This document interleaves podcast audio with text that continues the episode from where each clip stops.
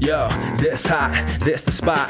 There it is, pod.com. We're interviewing the best comedians, so tune in quick and get your ears receiving them. We talking about life and life to stream right to you from the microphone right to your home, dude. Side note, this might get embarrassing, but no, don't sweat, yo, cause there it is.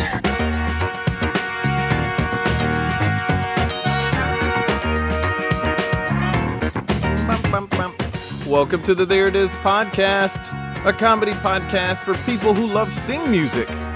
I'm your host, Jason Farr. Let's do this.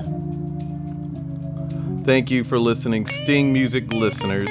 And all listeners, please subscribe to us on iTunes. We're also on SoundCloud. And you can also follow and like us on social media. Head on over to Twitter and Facebook and search for at there it is pod and give us a follow and a like if you don't mind. You can also support the podcast if you go to thereitispod.com uh, you can find the support and donate section. Be very much appreciated. Fun episode today. I talked to my mom jackie farr. That's her name. And she's great. She's my mom. But we have a really great talk. We actually talk a lot about music of the 60s and what it was like experiencing that era of music and that um, I mean all the stuff that was just going on then. But we also talk about what it was like to be a mom of a child who wants to be in entertainment. So if uh, you're in either of those positions, I feel like you can get a little bit from that discussion that we have. Without further ado, let's get right to it. My chat with my mom. Happy Mother's Day. Thank you. Thank you very much. And thanks for being on. I know that um, before you had me, you uh, and Trey, you you had told me that you worked at A and T. Uh huh. And And uh, AT, uh, um, A&T State University in Greensboro, North Carolina. and you were booking talent then. Uh. I was the program director. How long did you do that? Um, well, wait a minute. Three years. Oh, okay. But you got to see a lot of people because you told me um, that LaBelle came through and you met them. Yeah. And didn't you Um, meet the Temptations? Uh huh. But that, I didn't have them on the show. I had Eddie Kendricks on the show. On the show, a- uh, that was after he left the Temptations, Oh, okay. and he had some hits. So I had him on campus How are you getting all these people? uh, through a talent agency. They all sound like they were huge because when you were telling me about this when I was growing up, they were all big name people. So was yeah, this? I, I met Earth, Wind, and Fire before they got really big. Oh wow! So you had them on campus? No, I met them at. They used to have uh, for the colleges, well, probably other people too. They would have these conventions Mm-hmm. uh, a couple of times a year. At least we went a couple of times a year, and that's when I met um, Earth, Wind, and Fire. Is that how you met the Temptations? No, uh, the Temptations were huge when I was just crazy about them growing up. Like, um, you know, other like people are crazy about Justin Bieber and groups now. Yeah. That's the way it was with the Temptations. Yeah. And you did you just go to a concert and meet them? Uh huh. I met them, got their autographs and stuff like that. I think that was in Charlotte. I think we went to Charlotte for that. but was David met- Ruffin playing with them at that point? Yeah, it was the original group when I met them. Oh wow. To them, yeah. All of the original people. Now the only one left is Otis Williams. Wow. Yeah, but that I met um, Earth, Wind, and Fire. I I met um, the Ohio Players like that. Wow. I met New Birth like that. Um, like it's in just going to the concerts or through the conventions from The going to the conventions. conventions because they were all new. Mm-hmm. They were all new and trying to, uh, you know, they were trying to give them exposure to people who would be booking them at different places. Right. and and so that's what um, that's why we went.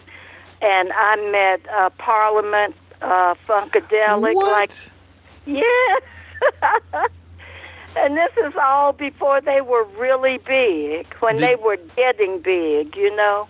and you didn't have, but you didn't have all of these people on campus.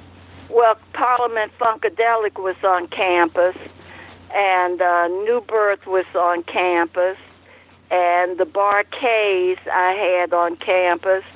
Um, a guy named Bohannon.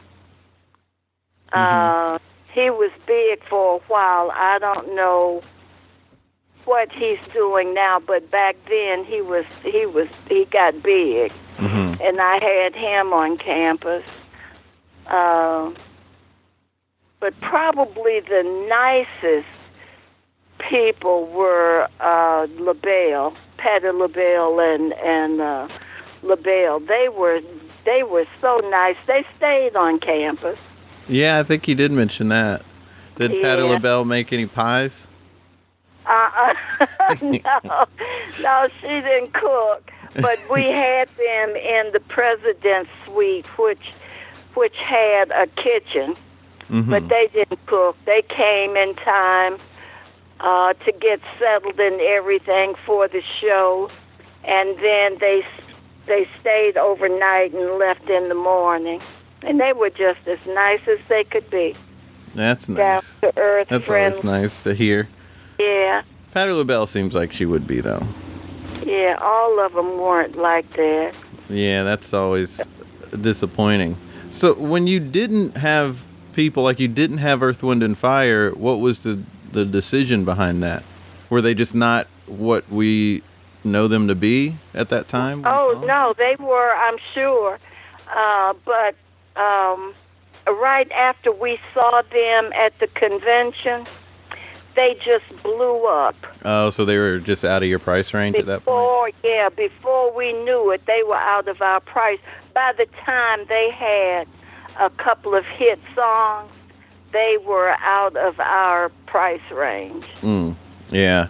So when you were having people, what kind of decision making were you all uh, choosing from to, to pick acts?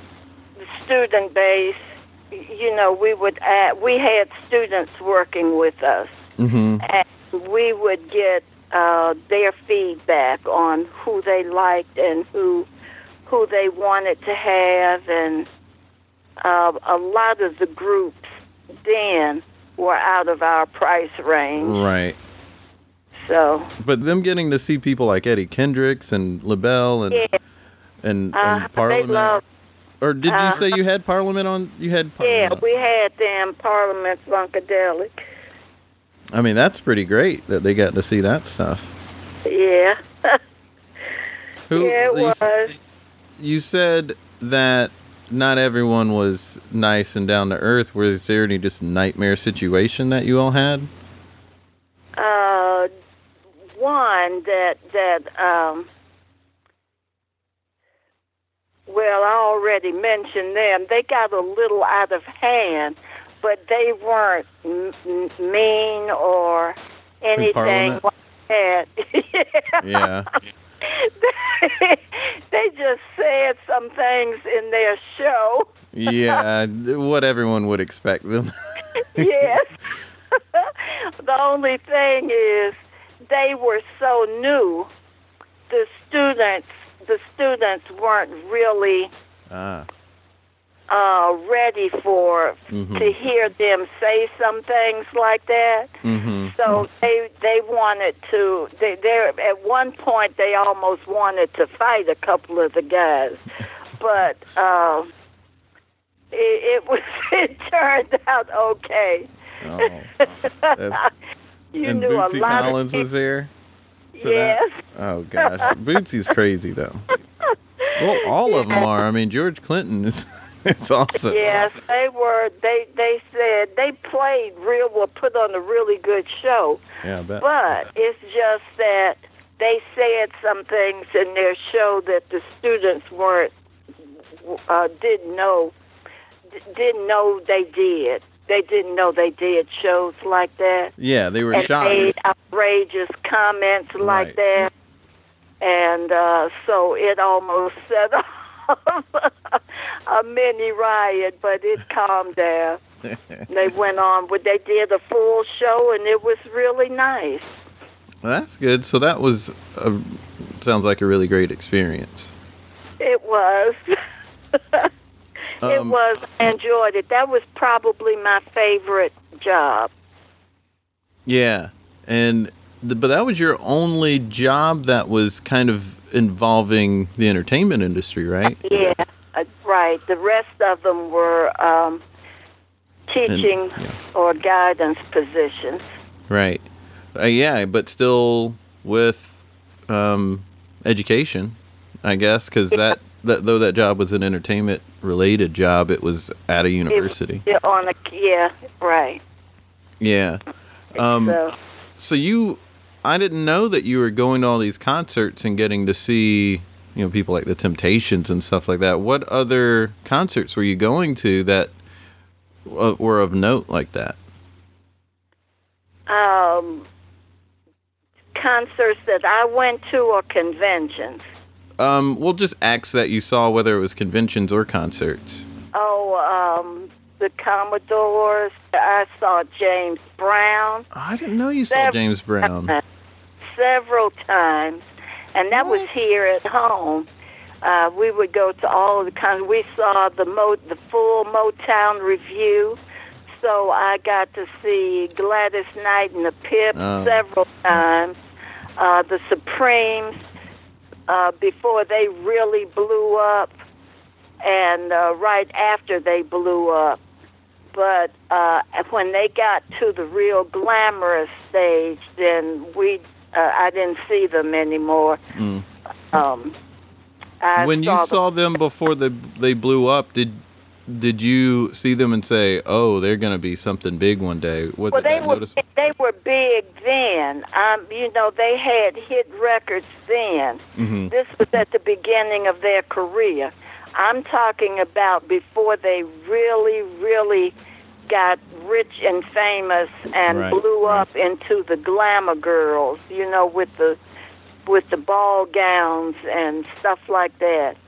I always say that you know we're always kind of living as time goes on. We're always living in a good time period because we have all the great things of the past. But if you were around in the '60s or '70s, you got to see some really amazing musical acts. Yes, uh-huh. Uh, even group, even people that you probably haven't heard of, like Billy Eckstine. Mm-hmm. and um, Arthur Price. Like these were jazz people, and and um, oh, I saw Lou Rawls. Oh my goodness, he was so good. And because uh, uh I really, back in the '60s, I was just as into jazz as I was rhythm and blues and late soul music. We saw the O'Jays. Yeah, you have a lot of O'Jays records. Yeah, there were some legends that I want. I wish I had seen. I never saw Lena Horne. I never saw Nat King Cole live. Never saw Sammy Davis Jr. live. Uh, you know, just on TV and in movies, things like that. Didn't get to see Ella Fitzgerald or Dinah Washington or Sarah Vaughan. I didn't get to see any of those legends live, and I wish I had. I did see B.B. King. Yeah, and, you were Bob with me. Flynn. though. Yes, I took you to what, and Roberta Flack. I saw her several times. I Mm-hmm. saw Minnie Riperton once. Oh, that's nice. Maya Rudolph's Yes. mom. It was yes, that was a really nice show. What was it like in the 60s with what was going on musically at that time? You had the Beatles, you had what was going on in Motown, like all the different acts from Motown. You And had the the, the Memphis uh, Stax sound. You Right. had the Philly sound. You had the uh, California uh, Beach Boys sound. Mm-hmm. And that's all like, and you had Bob Dylan. There are all these huge Uh, Yeah. things happening in music. folk Was it- singers, and and that, all of that was it's sort of like at the same time in Yeah. I mean, it's So arguably the best the decade of music. Right, you had your choice. It was very exciting. That was a very exciting period for music.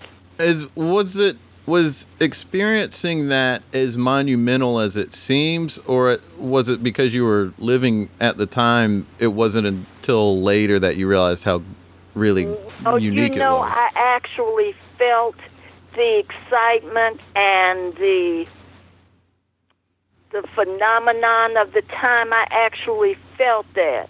I, Mm-hmm. I realized that was something different. It was something different about that, and I didn't think it was because it was my time. You know right. uh, and everybody loves their time. Like with kids, I know I've told you all before. Uh, I couldn't. Un- I said you you aren't going to know what cartoons really were like because we had Mickey Mouse, and Donald Duck, and all of the. And somebody said that doesn't matter.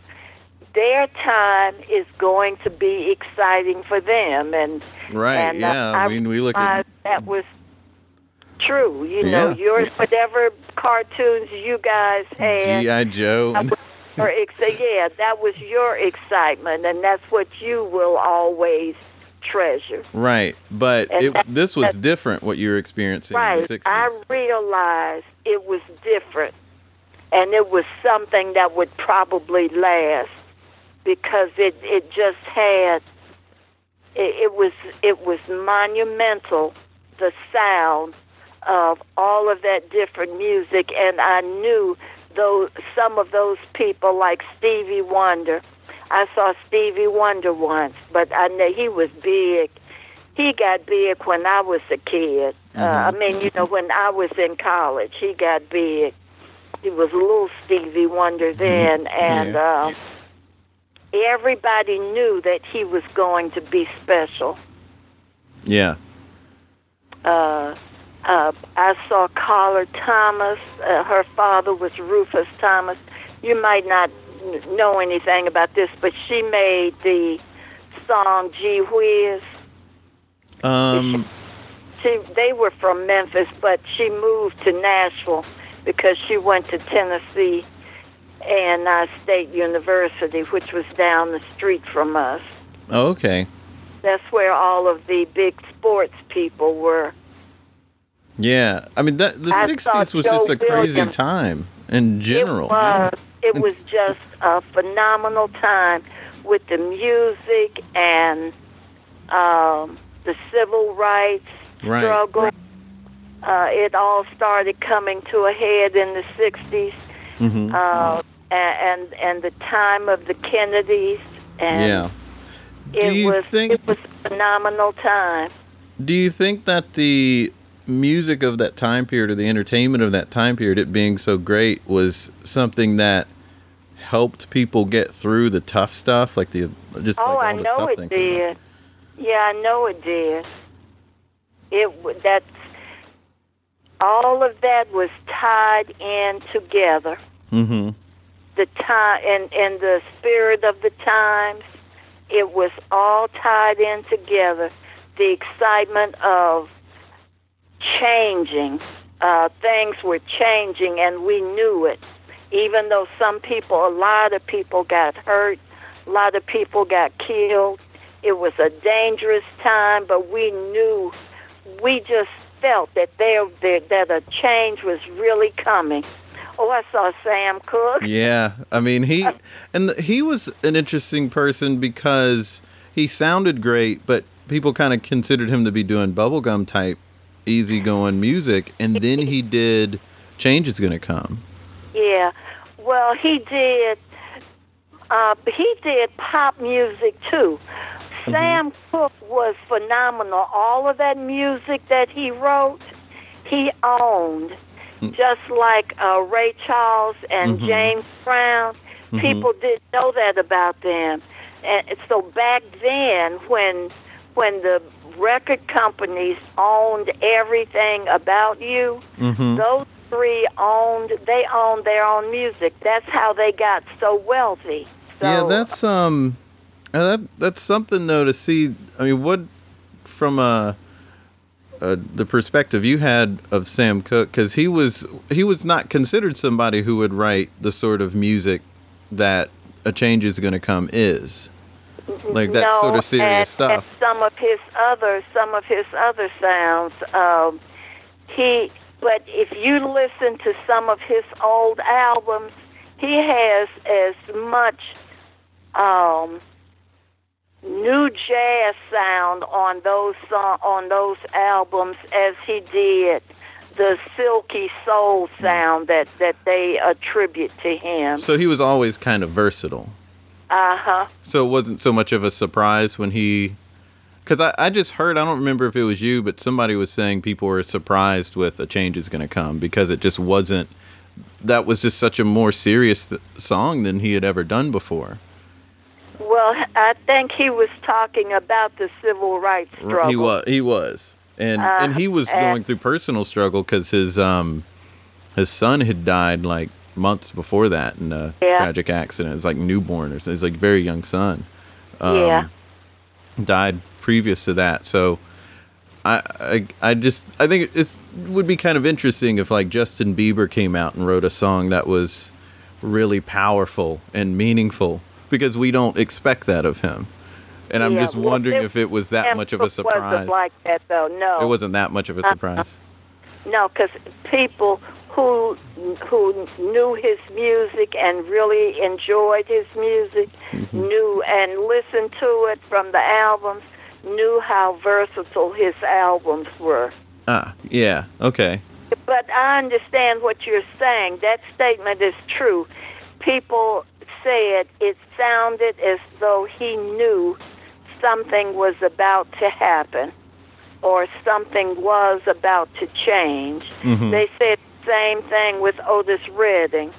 Yeah. Uh, sitting on the dock of the bay, it was like they he knew something was going to happen. Yeah, and that was something um, I read that when he wrote that song, I guess the woman he was with heard it and she was sort of thrown off by that style of sitting on the dock Yeah. of the bay. that was different from uh, from his real soulful sound. Right. That's accent because he he and the Bar-Kays and who else? They they were a part of uh, that Stax sound. They they they Mhm. made it really. Yeah, they yeah. I uh, sitting on the dock of the bay for me when I hear it it just sounds so soulful because of his voice. So I never really thought it at first as being so different.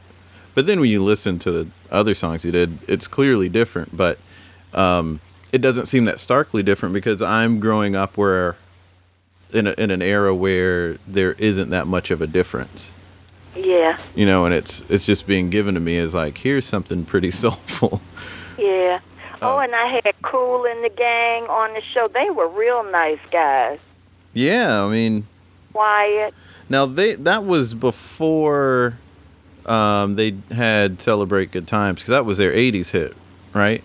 Kool yeah, in the gang. Uh, yeah, I had them in the seventies, and uh, but they were big.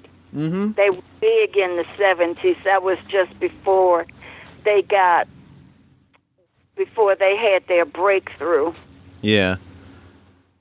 Now you didn't become a performer yourself, but didn't you? No. You, you told me that at one point in time you wanted to be a dancer. Yes, uh, uh, and uh, yeah, I used to dance all the time. I could do all of the dances, do the split. I used to do all of those dances, but uh, uh, I knew I knew that was something that was difficult to do, and it wasn't a long term thing back then like it can be now because people have the dancing schools and Mm-hmm. And you're not talking about like you didn't want to be a ballet dancer. You wanted to be No, no. Um, like a backup dancer, Uh huh. Like uh, like a backup dancer now. like J Lo was. right. You you wanted to be a fly girl.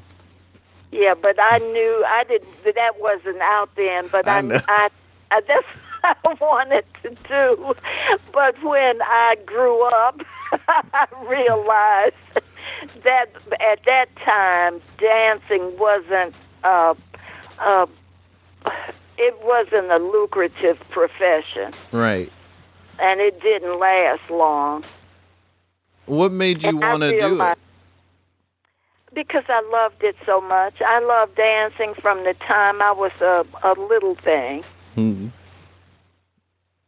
It just came naturally to me, and I, I enjoyed it. it. It was a way to express how I felt about the song in my mind. Mhm. You know, I listened to the music and I could feel it and I would dance to it by myself in front of a mirror in the dining room, in the living room. And I just, uh, I just enjoyed it. That was the way I expressed myself Hmm. by myself. Yeah. But out at the dance because they had a lot of dances for kids then. The churches had dances, the schools had dances. That was one of the things that teenagers could do. Right down the street from us was a recreational uh, center for kids, and um, we would dance there. I was always dancing. Mm. That's all I wanted to do was dance. There, there were no problems with drugs then. Uh, so, can you imagine there was Hmm. a time when there there was no problem with drugs? At a dance club. Uh, uh, uh, yeah, at a nightclub, or the only thing people did at nightclubs was drink. yeah, I I can't imagine that because ever since I was little, when I heard about nightclubs and dance clubs, it was within the context of like Scarface or so, you know, something that had a lot to do with drugs. Yeah, and they had rooms where you could do go and do do just ju- do drugs. It was not like that when Like when, Studio uh, 54, I guess, changed all that. Yeah, Well, so you had given up. I guess I shouldn't say given up on your idea of being a, a dancer, but you realized it wasn't something you could make a living at, and I did not back then. Not Right. when I wanted to be a dancer. You couldn't really make a. Only a handful of people could make a living at dancing, and um, just isn't what it is now. right, it, it was just different. Um, when I was little is when I said I wanted to be an actor. Um, and I don't really remember what your response to that was. How did you feel when you heard that? felt uh, my response, my feeling. I'm, I may not have voiced my opinion or my feeling at the time because I probably didn't think you were serious. but um, my my original thought was he's not going to really be able to make a living at that. He needs something. When I was five, you were you were thinking that when I was five and six, Uh, want- well, no, when you were five or six and saying that, I just dismissed it because I figured you were going to change. You know, most kids go through several changes. They go Mhm. through several stages where they want to be something different at each stage, and I figured that's what you were going to do but then I didn't give it up. stop saying, yeah, you Yeah. never stopped saying, I want to be an actor. And then, well, you did start saying, I want to be a comedian. Mm-hmm. I did say that, and then I was like, uh, you know, in my mind they were kind of one and the same. Um, Yeah. But when I got more aware of stand up, then I thought, oh, that would be super fun because I was really into stand up. But I, um, I saw I was just thinking about like Robin Williams and I thought, "Oh, well, he kind of has a thing and I don't have a thing like that because I didn't realize that you can come up with your own thing." So, I sort of let go of the stand-up part but just still wanted to do comedy and be an actor. Um, so your concern was just how can someone make a living doing that? Um, so you didn't um, especially in South Carolina. right. And uh, so it put, and that concerned me because you didn't want uh, you kept saying you didn't want to go to college. Well, when we I finally remember saying got, I didn't want to go to college. yes, you did, I just don't remember saying it. I was and thinking- you were in high school. No, and- I when I was in high uh, school, I wanted to go to college. You were in the tenth grade. You didn't say anything or start saying you would go to college until your junior year, and I mean toward the latter part of your junior year because I was very concerned. Oh, Trust I me, I was I understand. very I probably just didn't do a good job explaining you what I was thinking. But when I was in junior high, I said it would be cool to go to UNC because I really like Chapel Hill. So I was in seventh, eighth grade saying I wanted to go to college. I probably just didn't say it around you and didn't realize that I needed to let you know that. Well, I sure wish you had because I was very concerned about that. then when you finally said you would go, but you were still determined to be an actor, then at least we got you to uh, major in communications Mhm. because I didn't what you were going to major in at first, but At uh, first, it was uh, theater. Oh Uh, yeah, yeah, and and we got you to think about the whole thing, Well, yeah, it was, it was everything connected with uh, well, yeah, because um, uh, the, the Masscom was pointed out as being, um, uh, you know, more like what I was involved with, and I so I looked at it and I thought, oh yeah, that does seem more like uh, stuff that I do because Trey and I were playing around with recording equipment for fun. yeah. So well, when yeah, you all always that was a part of your childhood, just like music was a part of mine. Mhm.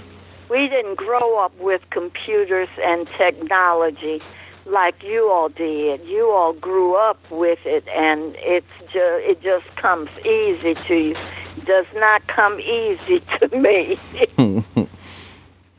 right but but that did it was still sort of like with enough in the vein uh, that it was easy for me to jump right on to uh, onto masscom so that's when you finally got sort of comfortable with me right. i wanted to be an actor But before then, I was very concerned about how you might be able to make a living or not. right So- Yeah, I, I felt much better when you. Uh, that's when I relaxed. i didn't know that at all Oh my goodness. I, you don't. Let, let's put it this way: you don't remember that. I But vaguely didn't- remember a time where I was sort of like, I don't know, maybe I don't need to go to college, but I remember more times. All of the time. I just don't remember saying it all of the time because I remember more times where I was thinking about going. Maybe because you're the you're you're my mom, hearing me say it even a, a few times just magnifies it so much. Cuz it's scary to if you think that's the only way to make what a living. this child going to do? Right. Yeah, I don't he going to live? Well, I, I, yeah, well, I understand all that. And that's the main thing that I think parents are worried about. Yeah. It's just you want to, you just want to know that the kid's going to be all right. That's right. when did um when I actually was performing, which was after school, what was your sort of take on that when I was getting Well, I involved with that? I enjoyed it then. I realized how good you really were, and uh, I enjoyed it. But uh, uh, you, you know, I, I had never spent a lot of time in comedy clubs Right. because we didn't have that here. And even when I lived in D.C. or New Jersey or uh, where else did I live? Uh, North Carolina or Tennessee. That that wasn't the thing to go to comedy clubs. Mm-hmm. So I hadn't um, I hadn't been a part of that. Even when I lived in in uh, D.C., it I, I wasn't uh, geared toward going out to a comedy club. We went to a, a nightclub or um, concert or something like that Right.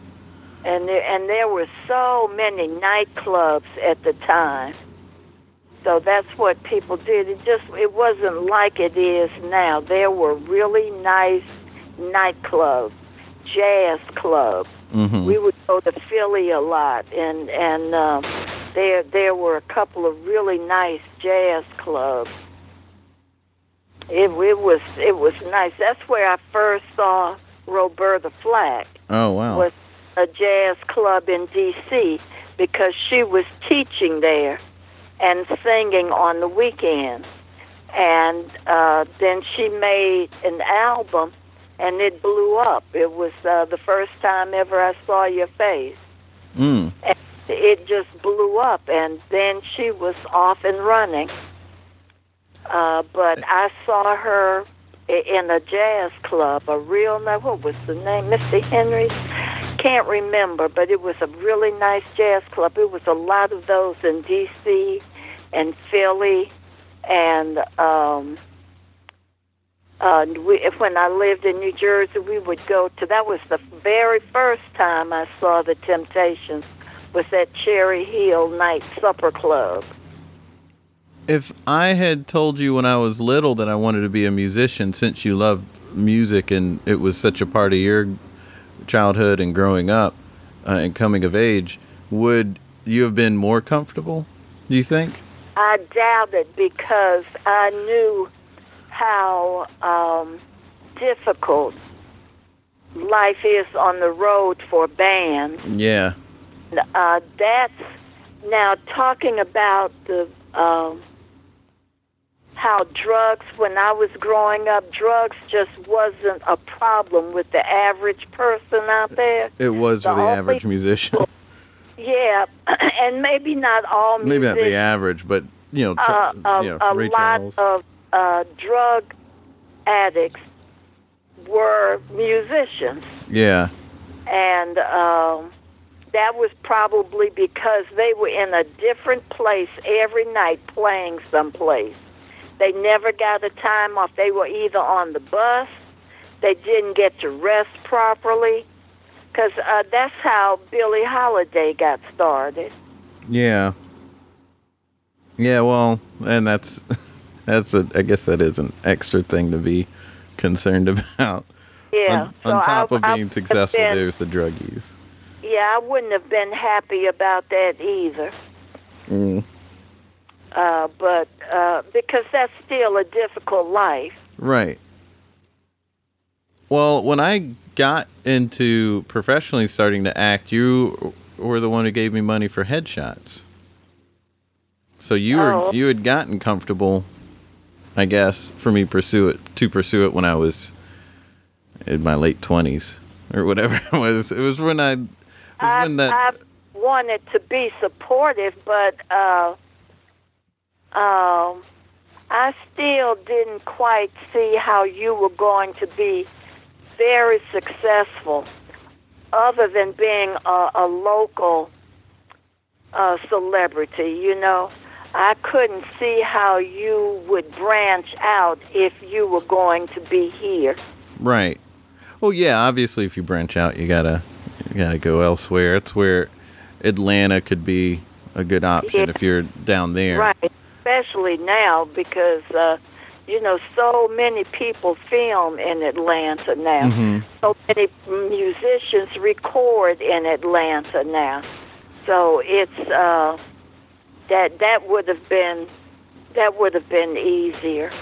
Yeah, it's it is a lot easier now to as a musician or an actor or stand up to uh, get a lot of gigs in any sort of I guess top 40 city Right. um, in the country, but still branching out.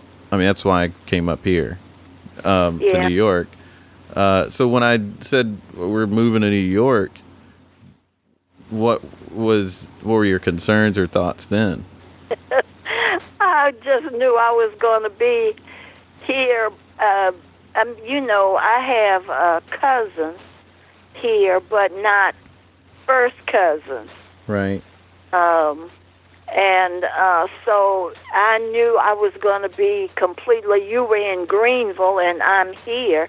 That's different, but still, you know, 45 minutes, and you could have been here if something happened, like when I was in the car accident. Right. So I knew I was going to be alone, and that was a little frightening.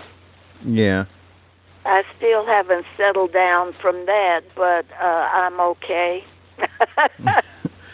I'm okay. Yeah, that is the tough part. I think for me too, that was uh, the tough part coming up.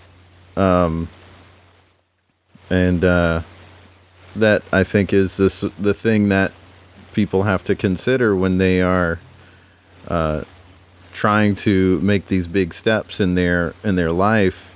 Um, it's reconciling the uh, what they're leaving behind with what they're hoping to Yeah. move towards because what we leave behind is is tangibly there uh, but what we hope for is not tangible yet because who knows what the future holds so um, Right. that's the stuff that sort of that makes it hard but um, and you know we're at the beginning of this we've only been here a couple of months so it's hard to really know um, but it, and, and it's all still kind of raw right now so it's hard to really know um, the best way to move forward other than to just take it one day at a time Right. and everything's been okay so far you know, Yeah. like- And that's all anybody can do with any type of profession or career or whatever, any type of any type of a life move. It, it, that's it's going to be that way. What uh, if if you could give advice to uh, other mothers? Maybe they have a young kid that's saying they want to go into acting, or maybe they have a, a grown child who is uh, going to move away. What sort of advice would you give them now that you have experienced that? Well, if if the child or you know whatever uh, somebody that you're close to that's moving away, make sure they have a plan and um, try to be supportive. Just try to be, even though you may be frightened, you try to be supportive and because everybody needs that Mm-hmm. Everybody needs to know that they have somebody behind them supporting them um, so just try try to be positive and not negative Mm-hmm. because that's that's the that's what can destroy or lift somebody in anything not just moving away or uh, deciding what college to go to or what job to take. It does, you know, you that that person needs to understand what they want and what they expect from that position or that move or what whatever it is. Mm-hmm. And uh, once they know that, then they just need somebody being positive with them. let's say best case scenario is uh, my career advancing here and me me my career taking off here. And so they're the perks that come to mothers when their child is successful in the entertainment industry. What do you want? Because this is what the when when like Chris Rock or whoever hit it big, they like bought their mom a house or they bought their mom a car or they introduced them to somebody that they love. Who what would you want? Would you rather me uh, get you a car or introduce you to Bruno Mars? Well, you can introduce me to Bruno Mars anyway. Let me see one of his shows. but uh, uh, that could be any time. But um, I don't know. I would just want to be stable for the rest of my life. Well, that's the that's the ticket. well, there it is. Thanks for being on the podcast, mommy. Okay. And happy Mother's Day. Thank you. Sweet episode. I really enjoyed that. I hope you did as well. And uh, you know, that movie PCU, they went to see Parliament Funkadelic play at a party. My mom was essentially the person who made that sort of thing happen at A&T. PCU, movie that didn't really do that well, wasn't critically acclaimed. However, it did give us the line, "Don't be that guy." What are you doing? Wearing the t-shirt of the band you're to go see? Don't be that guy. Yeah, that came from that movie. Well, anyway, uh, it's nothing to do with Mother's Day. I hope you had a great Mother's Day, and I hope you enjoyed this chat. Don't forget you can follow us and like us on Facebook and Twitter at There It Is Pod. You can also follow me on Twitter at Jason Farr Jokes. Until next time, be good to each other. The music for the theme song was created by Neil Brooks. The rap was written and performed by Nick Acevedo. The logo for There It Is was created by Jeff Prater.